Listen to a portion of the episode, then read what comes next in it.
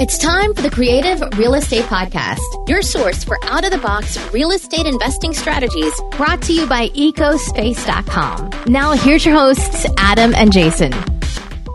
Welcome back to the Creative Real Estate Podcast. I'm your host, as always, Adam AAA Adams. And today I have a guest that I've been friends with for years. In fact, three years ago, three Christmases ago, he came to the first ever Blue Spruce Christmas party with one of his partners, somebody that I, I genuinely respect a lot. And you know, we could go into because he's in some of the top masterminds on in the country, and we could really dive into how to get a whole bunch of deals. But I thought, well, actually, he thought maybe we could do something a little bit different. He's been burned before, uh, you know, with a very hot iron with some partnerships. And so, what we're going to talk a little bit about today is hey, do you want to avoid bad partnerships? Do you want to avoid putting your money in the hands of the wrong people? Do you want to know how to vet potential partners so that you don't lose money? Well, you came to the right place. Kyle Doney is going to help us out. Kyle, let's just go back to the very first real estate you deal that you did. What year was it, and uh, how did that first deal look? Yep, first deal was 2013. So that's when I got started. I bought two houses that year. Um, my first deal was a house hack. So it was my personal residence. And I pretty much moved all my friends in there for a couple years straight. And so uh, my, my girlfriend loved that. We constantly had a guy or two living in the house, running out of bedroom. Um, and then and then from there, I bought a, a rental property up in Greeley, Colorado, and uh, did a, a, a, fix and um, fix and rent on it. So rehabbed it, kept it, rented it out, and still on that property too today. Okay, perfect. All right, now um, now I know at least one of the partners that you had, and I'm not going to mention any names, but I I will tell you this: they've had a lot of other people that they've uh, been able to con into putting a lot of money with them. And yeah. so let's go back and try to you know, just figure out what it was about the person that made you want to put money with them and how can you protect yourself the next time you see somebody just like that? Yeah so the guy definitely got over a lot of people in the denver market and he's now gone. I don't know where he's at. He should be in jail but i have no idea if he is or not. Um, but basically the, the guy was uh, he was making himself look bigger than he really really was and so he had a lot of deals going on and a lot of partnerships and whatnot, but he wasn't actually doing anything. You know, he was he was pretty much robbing Peter to pay Paul and getting new deals from wholesalers, paying dumb prices on them, taking taking the con you know taking the money to rehab it and down payments and just kind of not not getting back to you or not finishing anything, and it, it turned into a downward spot downward spiral for a lot of people. Um, a lot of people lost a lot of money and and were put in bad situations financially. And was did it appear as though the person was in cahoots with um with a contractor? Definitely. Yep. Definitely. Yeah. That's what it looked like to me as well. It was like so there was a contractor that knew what was up and this person knew what was up and they kind of worked it together. Um, yep. but let's let's figure this out um, how do how do we solve the problem of putting our money because i know I, I know a few people that collectively have probably lost a few hundred thousand collectively with just that one person. Um, so how do we solve the problem? You've you've learned your lesson you're licking your wounds. Um, what have you learned along the way that can be valuable to the listener?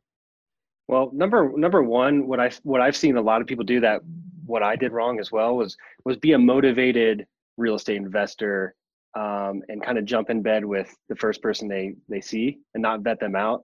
And so I was in that same position where I really, really wanted to be full time and be doing a ton of deals and, and crushing it. And I saw this guy that was doing a ton of deals, but but not really. Um, and I was attracted to him because I thought, hey, this guy is this guy has it together. Um, I'm going to join up with him, and it'll make my learning curve shortened and easier. And you know, little did I know uh, about a lot of different things that I should have done to vet this guy out before jumping in bed with him. Um, I was just motivated and then just went for it. And I think a lot of people that I talked to that were in with this guy, they did the same thing. They were just motivated. They wanted to get into real estate, and so they were like, "Here's my money. Like, let's make let's make a bunch of money." And before they knew it, that money was gone. Mm, so yeah. All right. So problem number one is being too motivated to get a deal that you're blinded by, you know, vetting somebody appropriately. What's next?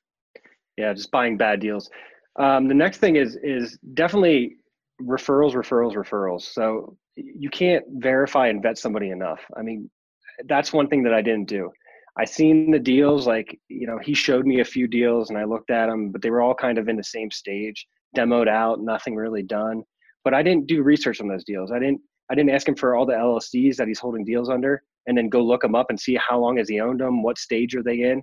I could have easily looked up all the properties he owned, drove around the neighborhoods, and said, okay, this guy's owned this one for six months, six months, and it's still not done, and it's it's demoed. That's a warning sign. And uh, I didn't look for those warning signs, which which would have been the first thing that would have tipped me off that eh, things things aren't really going right here. You know, might want to do a little bit more digging on this guy and looking at his projects. All um, right, all right. So here, real fast, I I have problem number two is not vetting well enough, and you talked about uh, bank statements. You talked about referrals. Um, but I, I missed I, I missed a thing or two. So what are the other two things that you can do to help vet somebody? You said go to their projects. What uh, what anything else? Go to their projects. Talk to their other partners. So if they're if they're partnered with other people, get those get those people's names. You know, uh, if you look up his LLC and you see that this guy owns ten properties, twenty properties, who are you partnered with on these? Or look on look on title and see who who's the owner of them. Um, and and who's lending on them and then talk to those people how's things going what's what's going on with this if he's not going if he's not willing to give those referrals and a bunch of them if he has 10 properties and he won't give you anybody that's a warning sign that's a problem. If he won't tell you who the lender is which you can look up on, on public record uh, that's a problem. So talking to the lenders too are the payments going through? Is he making payments on time? What do you know about this guy? Are projects getting done? How long has he been holding them? You know those, those are all different vetting techniques. I'll I'll be honest. Um, the lenders don't always want to share a lot of info, but at the same time, I've gotten the most amount of information uh, from lenders. So uh, you know, you you ask, hey, who's lending on your projects? Who do you usually use? And that's one. This is a tricky uh, question. It's just you you can just ask it like as if you weren't grilling them. So you just say, "Yeah, who do you usually use for for your lender?"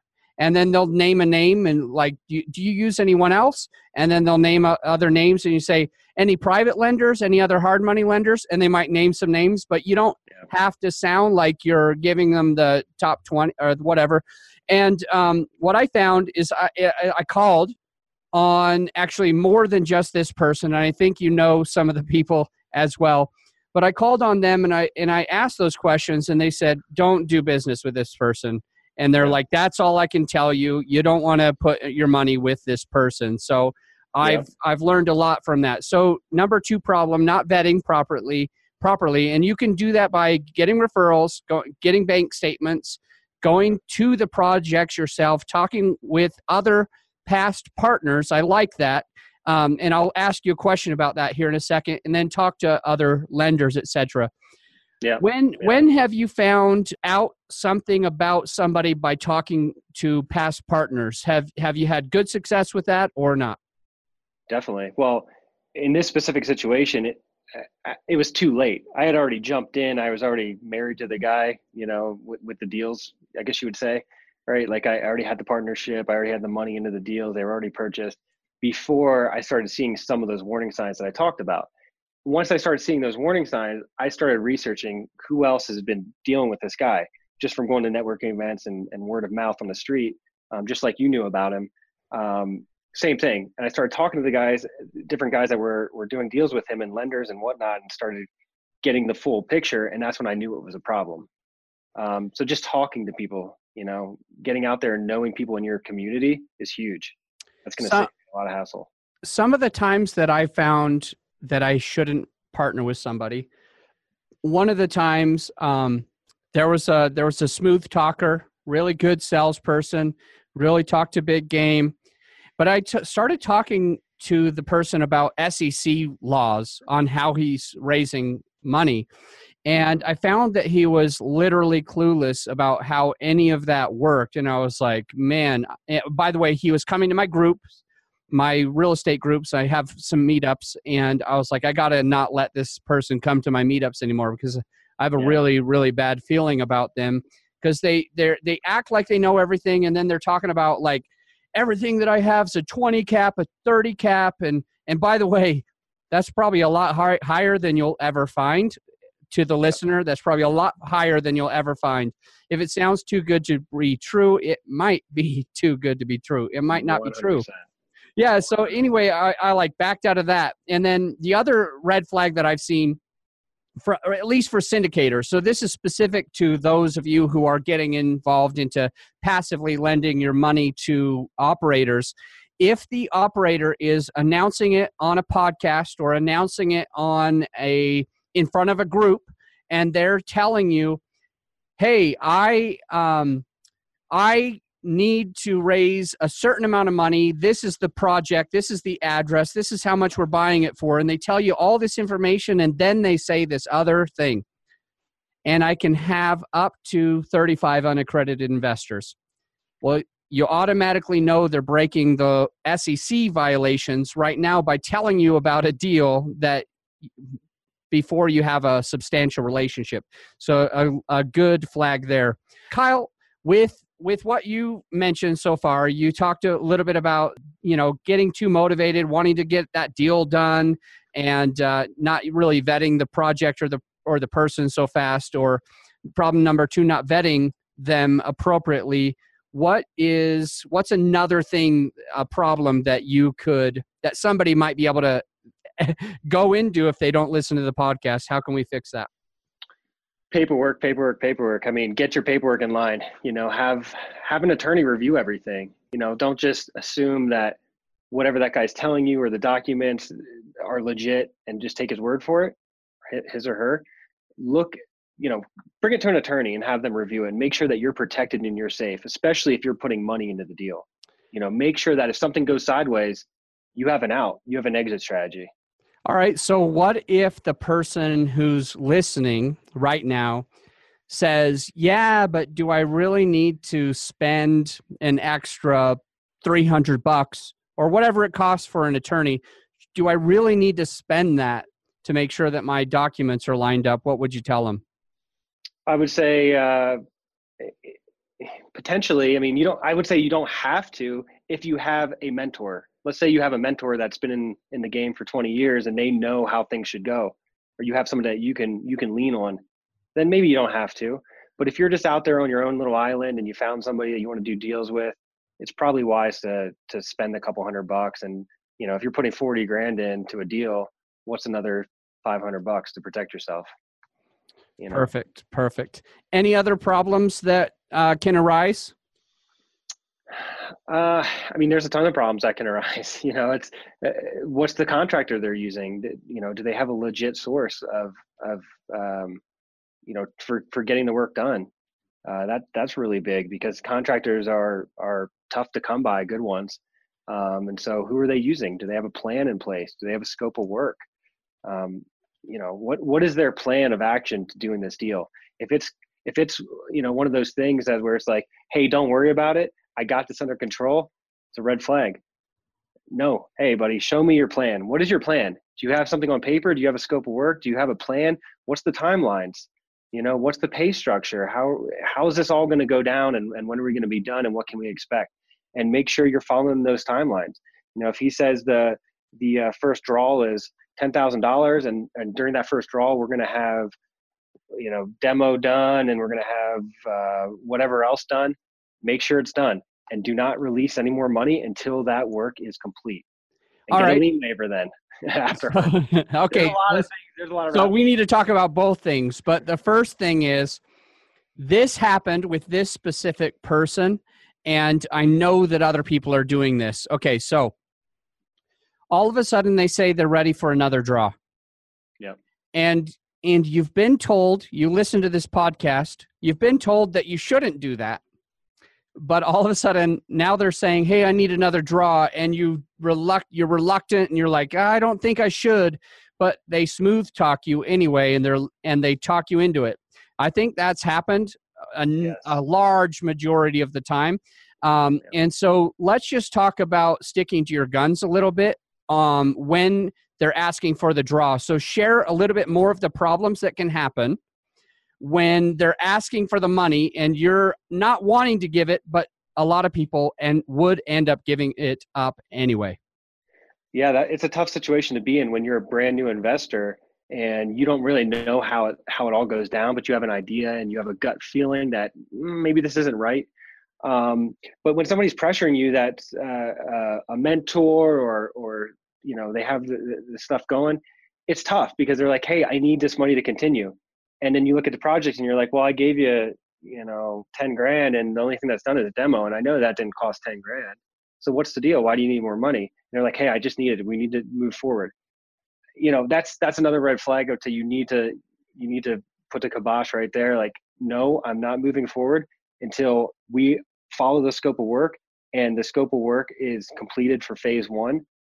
Once we're completed for phase one i'll release the money for phase two. But until then I'm not going to do it. If that's a problem, I'm sorry. I'm going to fire the contractor and I'm going to get a new one and I'm going to control that. You know, it don't just don't cave. That's that's really it. My biggest takeaway isn't that you don't cave, but it's that you have a system in place ahead of time that really spells out this is how much will come out now and this is what's going to happen and this is how much and you just got to stick to it it's like with yeah. um, rentals and and i i used to have um, a triplex and you know 10 11 years ago i had this triplex and and i did what you did kyle but i was worse at it than you I had my friends move there, and then they would say like, "Hey, I can pay you on Friday, or I can pay you next on the first, or I can I can put all of it here. And I kept wanting to kick them out, but like my heart was like, okay, okay, if you say you're going to have it then, then let's let's just do it then and and I don't want to kick out a friend. But I guess really yeah. the big takeaway is you just you just have to have it set up in place you pay on the first if not this happens and then if you if you do anything you follow the plan you follow the scope of work you follow the the operating agreement to a letter to the T. Um, is yep. that accurate? One hundred percent. And I mean, you mentioned yeah. you mentioned something that I completely um, I wanted to go back to it, but I didn't take a good note of what it was before we kind of uh, started diving into this. Do you recall what that was? There was something that you started to mention, and it was like, oh, we got to get back to that. Um, paperwork was it paperwork or? It, I think it was within the paperwork. What other yeah, paperwork I mean, are is there that you have to have? The operating agreement's important. I mean, that's that spells out the JV relationship. You know, how how does this partnership work? And then the scope of work's very important. Uh, and then the other thing I mentioned was lien waivers. You know, after the first phase is done and you've paid that money, that's what it was. Waiver. Get a lien that's waiver. They, yeah, so they can't say, "Oh, he never." You know, it, this wasn't agreed on. It's if it's all spelled out and you got the lien waiver and everything's and all your paperwork lines up, the contractor can't say anything really and come after you. I mean, they can, but as long as you have the paperwork to back you up, you should be fine and good to go. So tell us more about lien waivers. What are they? How are they used? Who uses them? Who signs them? And um, and what if they don't want to sign it? Then what happens? It's not your guy. that's not your guy. I mean, if they don't want to sign it, that's that's an issue um, because it, it should be agreed upon up front. You know, you could spell it out to the contractor. Hey, here's the scope of work. They're going to sign and agree to the scope of work, and you're going to tell them up front. Once we get to this phase, you will get paid, and we're going to sign a lien waiver. And at that point, you're releasing me from any liability that you didn't get paid on phase one. And then we're going to go into phase two. When the phase two is done, and I give you the payment for that, we're going to sign another one. I think just the communication is so important. If you communicate exactly how it's going to go and you stick to stick to the plan, the contractor should have no reason to say I'm not going to sign that because they already agreed ahead of time that they're going to sign it. You know, and if you have one that's yeah. not willing to, you you you got the wrong guy. All right. So the way you say that you're going to use the lien waivers is you're going to have them prepared ahead of time. There's going to be a few of them, and they're going to all be based on the phases. So what I've done in the past is I've had one lien waiver, uh, sometimes two, but I've had usually one lien waiver, and it was like, "Hey, the project's done. I'm about to pay you." And uh, before I pay you, you have to sign off on it, or else I'm not going to give you the check. But yeah. what you're saying is is even better than what I've done in the past, where you where you say, all right, phase one, eh, um, phase one, I'm signing off that it's done, and you're signing off that you can't have a lien against my property before yep. I give you the first check, and then you do another one for the second phase, and you do another one for a third phase. How many phases are there normally in your projects? Generally, three or four. Okay. Three three or four usually usually three is more more likely but depends on how big it is. Um, but that's that's typically what we see. Awesome. Yeah i'm getting a lot of value out of this and i hope uh, those on facebook give us all the likes and loves give us the hearts and the thumbs up. If if you're getting value out of this uh, you know put hashtag value. Let us let us know um, that we should keep doing episodes just like this. All right kyle any other things that you can think of that you could have done better to protect yourself before getting into certain partnerships? Uh, you know i think it's just the upfront due diligence not rushing being patient you know uh, patience is so important. Like you we all want it now. We all want to be the biggest right now and the best and and have a million dollars and do a bunch of deals.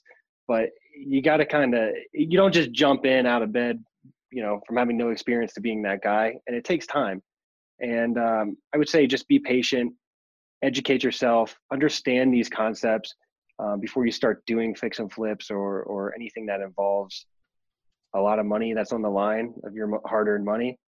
Make sure you're educated or you have somebody on your side that's educated and um, they can kind of walk you through the process and and uh, you know make sure that you don't make the same mistakes that I did by just jumping into it. Is there a certain amount of money? So, like you've lent on some projects before, is there a certain level that you're willing to go to in, in that will could protect yourself if something went wrong? Is there you only go to 70%, 80%, 90%, or is there something like that that might be helpful for us?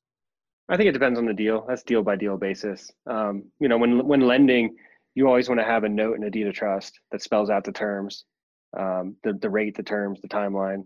Uh, same deal. Same as doing the the flips, except lending money. Uh, but you want to make sure the project's good too. If if it goes sour, do you want to own that deal? I think that's a question that you need to ask yourself.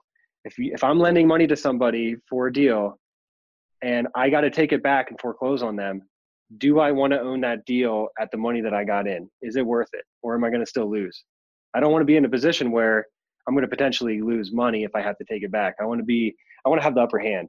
And so, you know, 70% is probably a good rule of thumb where if you do have to take it back, you're still, still come out ahead.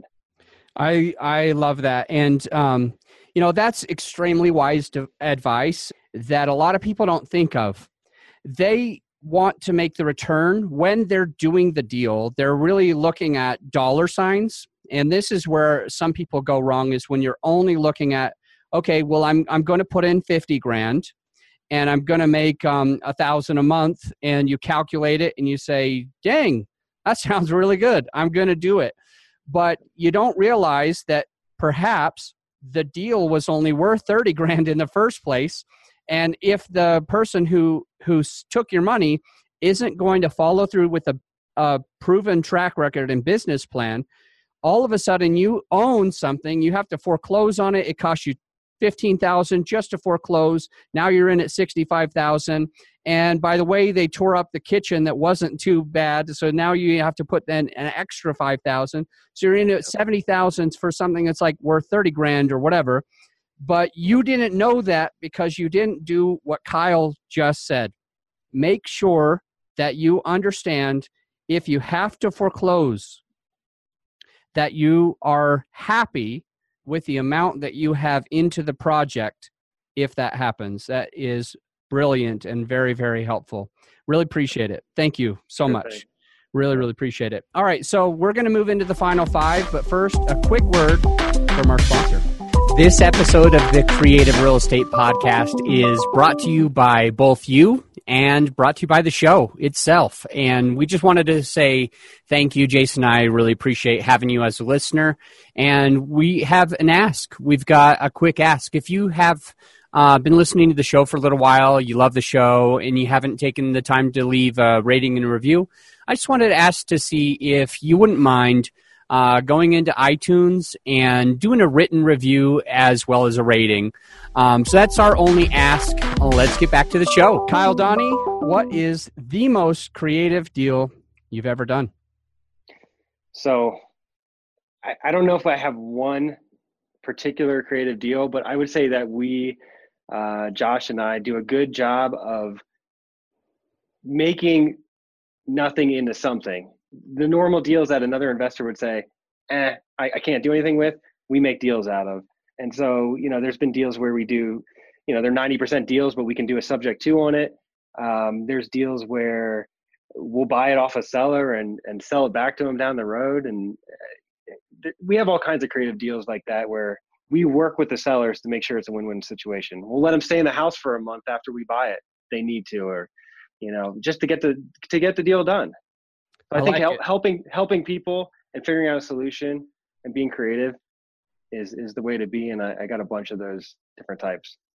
Yeah so if you're listening and you're wanting to get into real estate investing um, and you want to you know do more deals than other people are doing you really have to do what kyle's doing and that is to think outside the box. And some people are like i was told that i always have to go 70% you know minus rehab but kyle just told you that sometimes he buys 90% deals because he's finding a solution. It's a win-win and he's doing a subject to he's still making money. And so if you're also willing to think outside the box it's what this whole podcast is about. You'll be able to have the kind of success that kyle's been having. And he's doing three to six transactions a month. On average he, he's doing almost six transactions on the buy side and sell side every single month. So he's someone to listen to absolutely where what's a book that you recommend uh, I'm I'm reading a book now that I'm I'm almost uh, finished with. It's the uh, uh Seven Habits of Highly Successful People. Um, that one's really really good. Uh, I haven't finished it, but I'm almost there, and I can I can say it's it's been an excellent read. All right, and where were you five years ago, and where will you be five years from today? It's a double question. Yeah, uh, five years ago, I was I was making some of the mistakes that we we talked about, and just getting into real estate and and learning everything the hard way. Um, five years from now, uh, I hope to keep growing the business, uh, kind of take more of a passive seat. Um, you know, I still want to flip. I love flipping. It's great. Um, but, you know, maybe some more passive investments, some stuff like you're doing, Adam, and um, maybe some lending, more lending and getting those passive paychecks coming in. I love it. How do you give back? Uh, I, I'm I'm big on uh, talking with new people and and if somebody reaches out to me, I make sure to to make a point to get back to them and not ignore them. Um, you know, I can't be someone's personal mentor all the time, but if someone reaches out and they ask me a question, you know, I get back to them or I'll have a 20 minute phone conversation and and uh, help them out. Love it. Now, I have to warn you, most of my guests give me five or six ways. I need one and the best way. How do people find you? How do they get a hold of you? Right on Facebook, probably. Just just uh, add me on Facebook. It's Love it. The best way. And it's spelled K Y L E D O N E Y. Is that right? That's right. There's probably not a lot of Kyle Doneys. No. Kyle, thank you for coming on. Uh, you sharing the ins and outs of like what you've learned over the past um, couple of years, few years of getting into bed or getting into partnerships with other people, some of them successful and some of them absolute not successful and a struggle. I, I, I learned a ton, and I think everybody who was on learned a ton. So I appreciate you coming on. And thanks, until thanks next, thank you, brother. All right, until next time, think outside the box. Thank you so much for listening to the Creative Real Estate Podcast. And if you got value from this episode of the podcast, please take the time to leave us a rating and review on iTunes. Give us a written rating and a review. We'd really, really appreciate it. I'm going to let you go, but until next time, think outside the box.